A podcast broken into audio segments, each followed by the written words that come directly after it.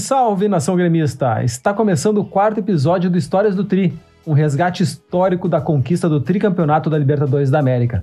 Eu sou o Miner e vou relembrar essa conquista junto com meu companheiro de podcast, Odorico Roman, vice-presidente de futebol dessa campanha vitoriosa. Saudação à torcida gremista e mais um episódio das Histórias do Tri. Nos episódios anteriores, a gente contou como foi a pré-temporada, a montagem do elenco e os dois primeiros jogos da caminhada tricolor com duas vitórias sobre o Zamora e o Deportes Iquique. O próximo adversário também vinha de duas vitórias. Seria um duelo pela primeira posição da chave. Grêmio e Guarani tinham os mesmos seis pontos e saldo positivo de três gols. A nossa vantagem era no número de gols marcados, 5 contra 4 dos paraguaios. Mas entre a partida da Arena contra o Iquique, aquela do 3 a 2 que a gente fez um show no primeiro tempo, no segundo tempo teve o Nananém do Renato, e essa partida com o Guarani havia uma outra que era considerada muito importante também pela comissão técnica e a diretoria do Grêmio. A partida de ida da semifinal do Gauchão contra o Novo Hamburgo na Arena. O time que foi a campo contra o Novo Hamburgo foi o mesmo que enfrentou o Iquique, com o acréscimo do Jeromel que tinha se recuperado da lesão. Qual é que era a ideia dessa partida aí?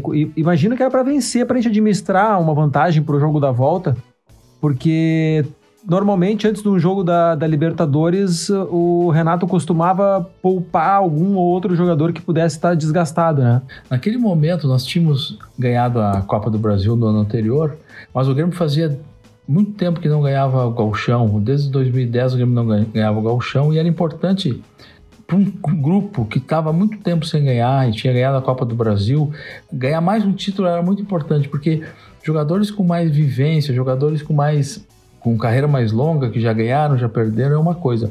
Quando tem jovens é, vindo da base, é muito importante ganhar, ganhar, ganhar, ganhar títulos para ganhar experiência e principalmente ganhar confiança. Então, a ideia daquele jogo primeiro era fazer um, um, bom jogo contra o Novo Hamburgo e, se fosse possível, fazer um score que desse para o Grêmio uma tranquilidade no segundo jogo, mas não foi o que aconteceu. É, ao contrário do que muitos esperavam, né? A gente não conseguiu bater o Novo Hamburgo na arena. O Grêmio martelou muito, mas só conseguiu fazer 1 a 0 no começo do segundo tempo, com o Ramiro aparando um cruzamento do Marcelo Oliveira. Porém, logo depois o Noia empatou num, num chute do Juninho, da, Juninho Silva, e, e, depois o Renato botou o time para frente, tentou buscar a vitória para conseguir essa vantagem e a gente quase tomou uma virada aos 37 segundos do tempo, teve uma bola que bateu na trave, sobrou pro, jogador com o Groi caído, ele chutou por cima do gol e, a gente escapou de perder o jogo ainda na arena, fica mais complicado, né? É, aí com um a um e com essa ideia de que nós tínhamos de ganhar mais um título para consolidar o grupo, partimos para o jogo contra o Guarani com essa preocupação do jogo de volta do Campeonato Gaúcho.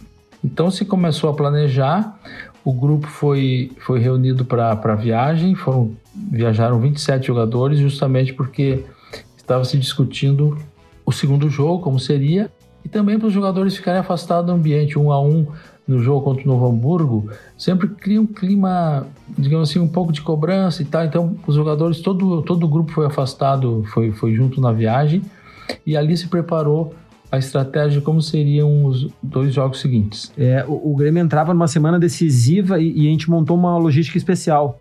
Como não tinha voo direto para Assunção, se fretou um avião para a delegação viajar na terça-noite para o confronto que seria na quinta-feira no Defensores del Chaco. Daí, viajando na terça de noite, dava, dava tempo para treinar durante o dia ainda, aproveitar mais um dia para treinar em Porto Alegre, né?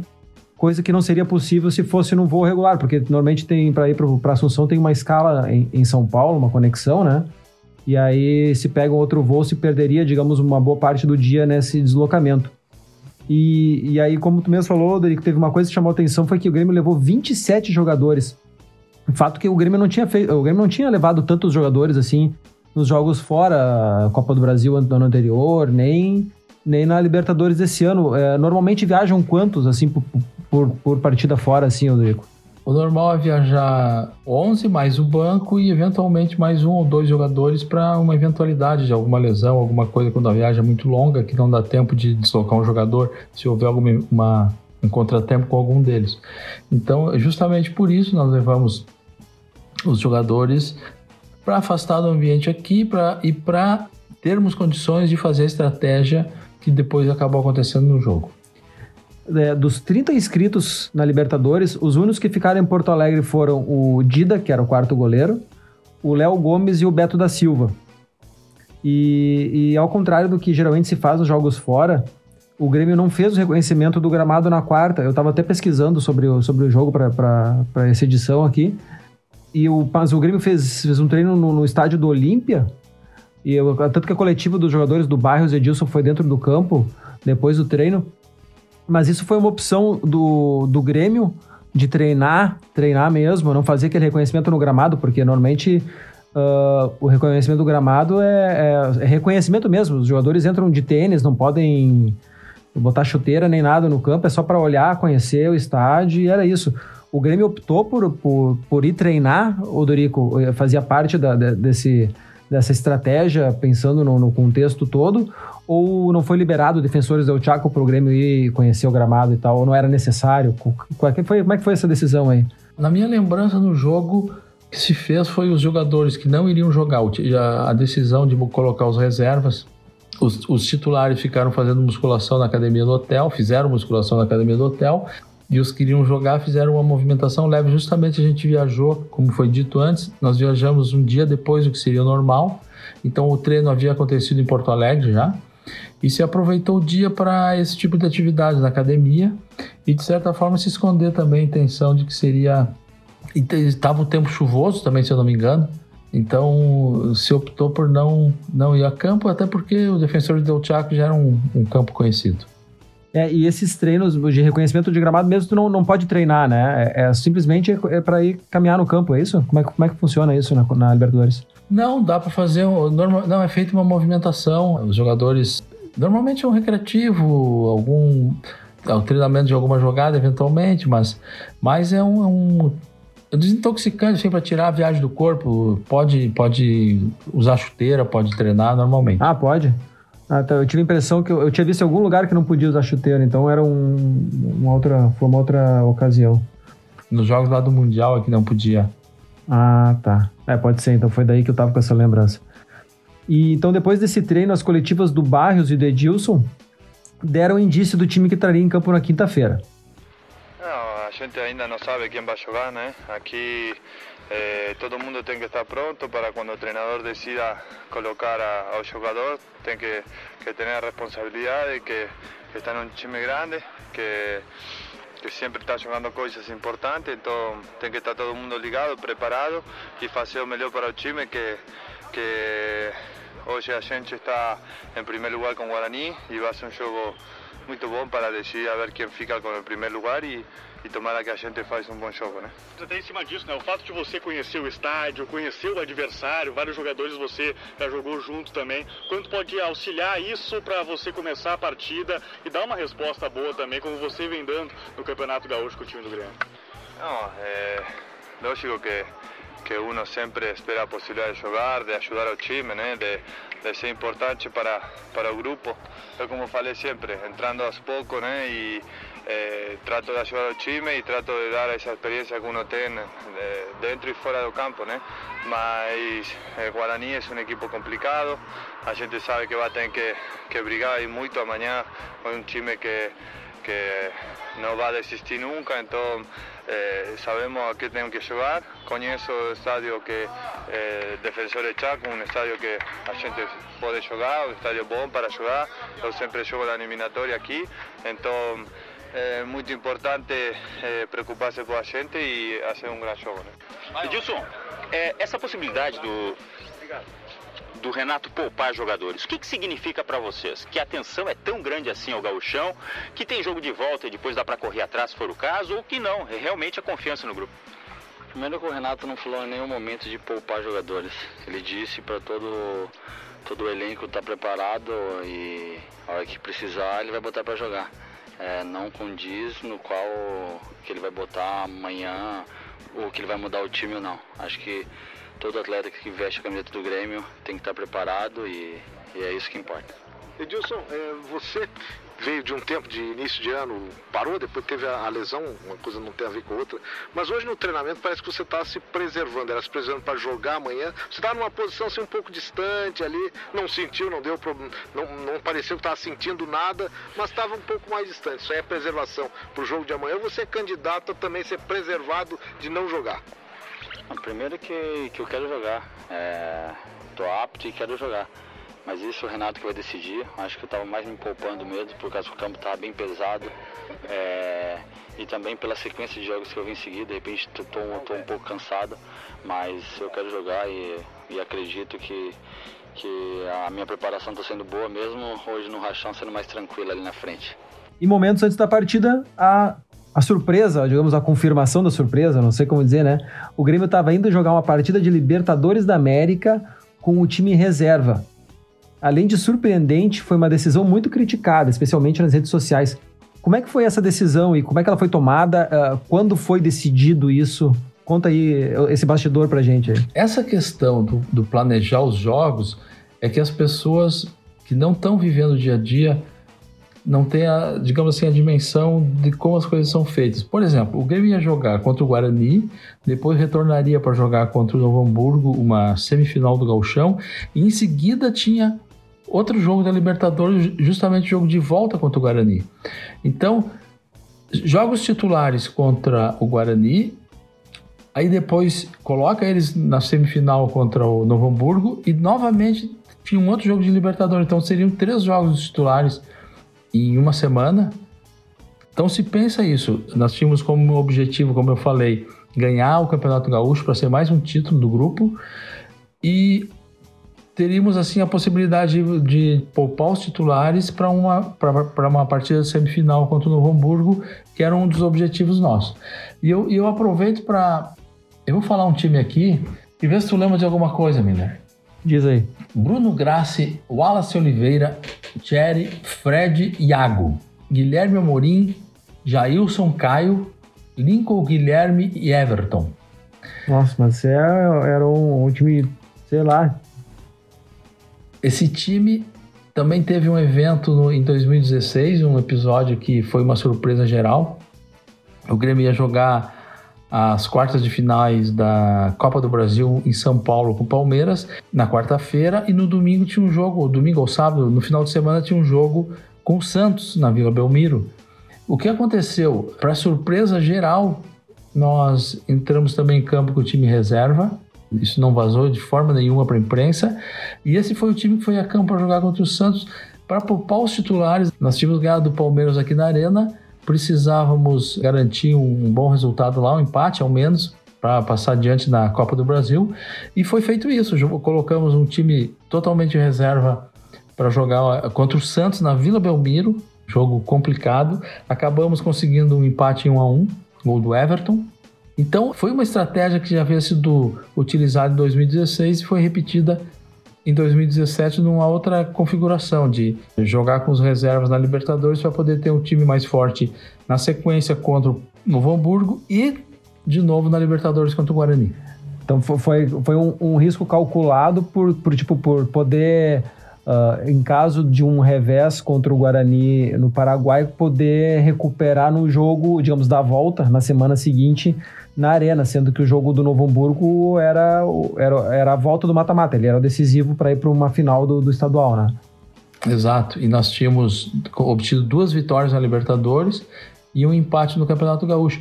E é isso que fica, é isso que, que se fala e que às vezes a, não é ouvido que se diz porque as pessoas estão mais preocupadas em defender alguma tese ou outra. O Grêmio, o objetivo não era outro que não ganhar o gauchão e ganhar Libertadores também. Então, o objetivo do Grêmio como clube é ganhar títulos e, e o trabalho feito, o planejamento é feito.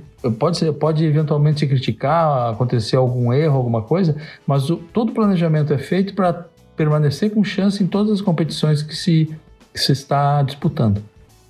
É, e, e, eu não sei se aqui vale agora falar, saiu até esse, agora, por esses dias, um levantamento do, da, do pessoal da Grêmiopédia, sobre a utilização de reservas, né? Que o pessoal estava reclamando até da, de agora 2020 o Renato está usando reservas de novo. É, é, rede social, sabe como é que é, né? Uh, e aí se levantou que o time de 95 também revezou, inclusive até com índices muito parecidos com os números de 2017, né? Do aproveitamento do time misto, time titular, time reserva. Sim, eu, eu vi esses números. Os percentuais são, são muito parecidos realmente. A diferença é que em 95 houve muito mais jogos. Mas também uma coisa que tem que se pensar é que a intensidade de 95, em 95 era do, dos, dos jogos, do, do, do, futebol, enfim, era bem menor do que a intensidade que é praticada atualmente. Então, se jogava menos jogos, mas o desgaste dos jogadores também era menor. Embora naquela, naquelas oportunidades o Grêmio teve algumas temporadas que foi um absurdo a quantidade de jogos. Eu lembro de uma temporada que o Grêmio chegou a jogar três partidas num dia só para poder cumprir tabela do, do gauchão pelo acúmulo de jogos que havia e o Grêmio não tinha datas para disputar tudo que se apresentava. É, o Grêmio chegou quase 100 jogos, né, acho que naquele ano, se não me engano. Uh, mas aqui voltando agora para 2017, para esse jogo com o Guarani, o time escalado pelo Renato para a partida valendo a liderança do grupo tinha Groi, Edilson, Thierry, Bressan e Cortez, Michel, Jailson, Arthur e Lincoln, Fernandinho e Barrios. No banco, Léo Jardim, Bruno Rodrigo, Machado, Caio, Gata Fernandes, Pedro Rocha e Everton Cebolinha. Se a gente olhar bem, esse time era chamado de reserva nesse momento, porque logo ali na frente uh, era um time misto bem, mas bem quente, porque se a gente pegar o time que jogou a final em Lanús, a gente tinha Groi, Edilson, Bressan, que jogou substituindo o Kahneman, que estava suspenso, Cortez, Michel, Arthur, Fernandinho e Barrios no time titular que jogou a final. Então a gente tinha dois, quatro, oito jogadores que estavam nesse time contra o Guarani que jogaram a final. Só faltou aqui o Jeromel, o Luan e o Ramiro é que o grupo foi formado para ser um grupo parelho e naquele momento o time titular é, realmente era um pouco diferente, mas em seguida se viu que esses jogadores acabaram conquistando espaço. Inclusive, nesse jogo foi, a, foi uma da, um dos primeiros jogos do Arthur no, no, time do Grêmio como titular. Ele já havia jogado algumas partidas em 2016 e 2017 também, mas poucas ainda. E nesse jogo o Arthur entrou e e mais uma vez teve uma, bela atuação e começou a se firmar como titular. Acerta o seu relógio, Vilmar Roldan. Ele autoriza saída para o Guarani. É Libertadores da América. Guarani e Grêmio para você aqui no canal Campeão. Tirando um susto bem no início, foi o Grêmio que começou em cima. Vamos para quatro minutos, cobrança de escanteio de Lincoln, desvio, o goleiro pega, solta e volta a pegar. Lucas Barrios na cabeçada que era certeira. O Grêmio insiste. Ajeita Fernandinho, puxou, canhota, tem bomba pro gol, desvio, a chance de Barrios. Aguilar faz de novo a defesa. Fernandinho no meio das pernas, é agudo, parte para cima, vantagem do Fernandinho, outro drible vai fazer. Aguilar pegou de novo. A sobra de Fernandinho. É o Grêmio pressionando. Vamos para 25. Passou o Jailson de novo, levantamento na área! Na rede pelo lado de fora. Lincoln perdeu a chance. Mas aí o tempo foi passando e os paraguaios foram crescendo no jogo. Aos 26, o Groi defendeu e o Cortez salvou em cima da linha.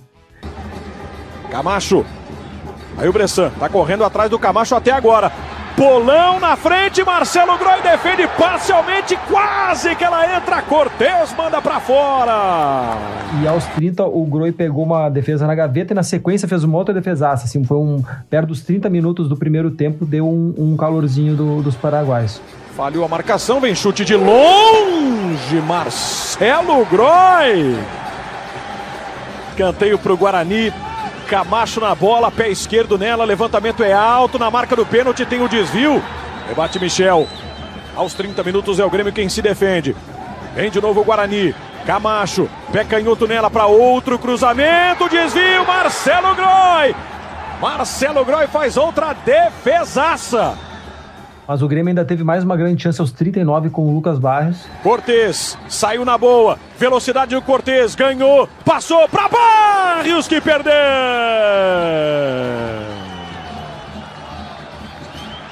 Aí o Renato vai à loucura. É o terceiro gol que o Barrios perde. Numa jogadaça do Cortez que diz pro Barrios: faz Barrios, se consagra em casa, Barrios mas o primeiro tempo terminou zerado. condizente com o jogo parelho que acontecia. É, foi um jogo com ambos os, os times criaram situações boas de gol. O Grêmio teve uh, dois chutes do Fernandinho, teve um, uma, oportunidade com o Barros, uma cabeçada do Barros também que o goleiro defendeu. Teve uma, um lance que o Barros entrou pela direita do ataque e, e o goleiro defendeu. E eles também, o, o Groi fez belas defesas naquele jogo. Foi uma das grandes atuações do Groi também. O segundo tempo começou mais amarrado, sem grandes chances para os dois times. Só que aí, aos 16 minutos, oito minutos depois de levar um amarelo, o Michel levou o segundo e foi expulso. É, esse jogo tem uma curiosidade. Imagina Libertadores de América, um time paraguaio, não teve nenhum cartão amarelo nem vermelho para eles. E o Grêmio teve cinco cartões amarelos, sendo dois para o Michel, que, que ocasionou a expulsão dele. Então, e foi o lance do Michel, realmente ele colocou a mão no peito do jogador, o jogador encenou que seria um cotovelaço no rosto, e o juiz acabou expulsando. Ele já tinha o cartão amarelo e agora é expulso. Olha o tamanho do problema que o Grêmio vai arrumando com a expulsão do Michel, né? Que tinha levado o cartão amarelo aos seis minutos desse segundo tempo. E que eu não achei que tivesse agredido e to tocado assim no, no jogador com a intenção de dar uma cotovelada ou com a intenção de, de maldade, de acertar, de machucar o adversário. Numa decisão que foi tipo, bem contestada do Vilmar Roldan, é, colombiano que ele diz, né? A expulsão deixou o jogo mais aberto e os paraguaios foram para cima da gente, abriram o placar uh, uns 10 minutos depois da expulsão do Michel. Vai trocando passes a equipe do Guarani. Lançamento em diagonal às costas da defesa! Gol!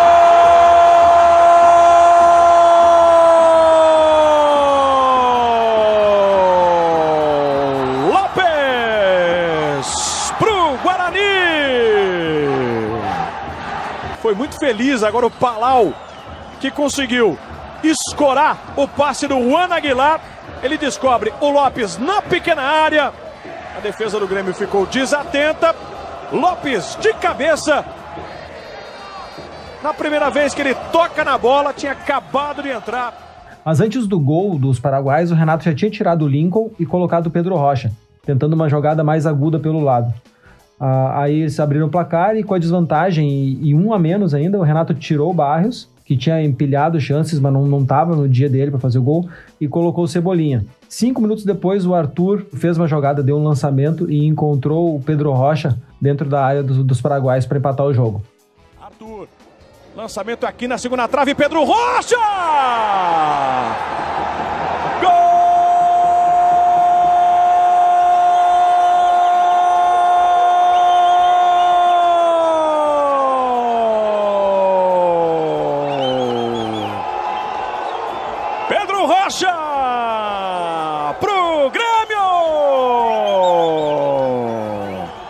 Numa jogada de paciência, numa jogada de qualidade do garoto Arthur. Percebeu o deslocamento do Pedro Rocha às costas do marcador e não hesitou. Passe no alto, Pedro Rocha de canhota. Uma conclusão que também não é tão simples, né? Bateu do jeito que a bola veio para vencer o goleiro Alfredo Aguilar. Vibração dos jogadores do banco. Pedro Rocha, com um a menos, o Grêmio empata diante do Guarani.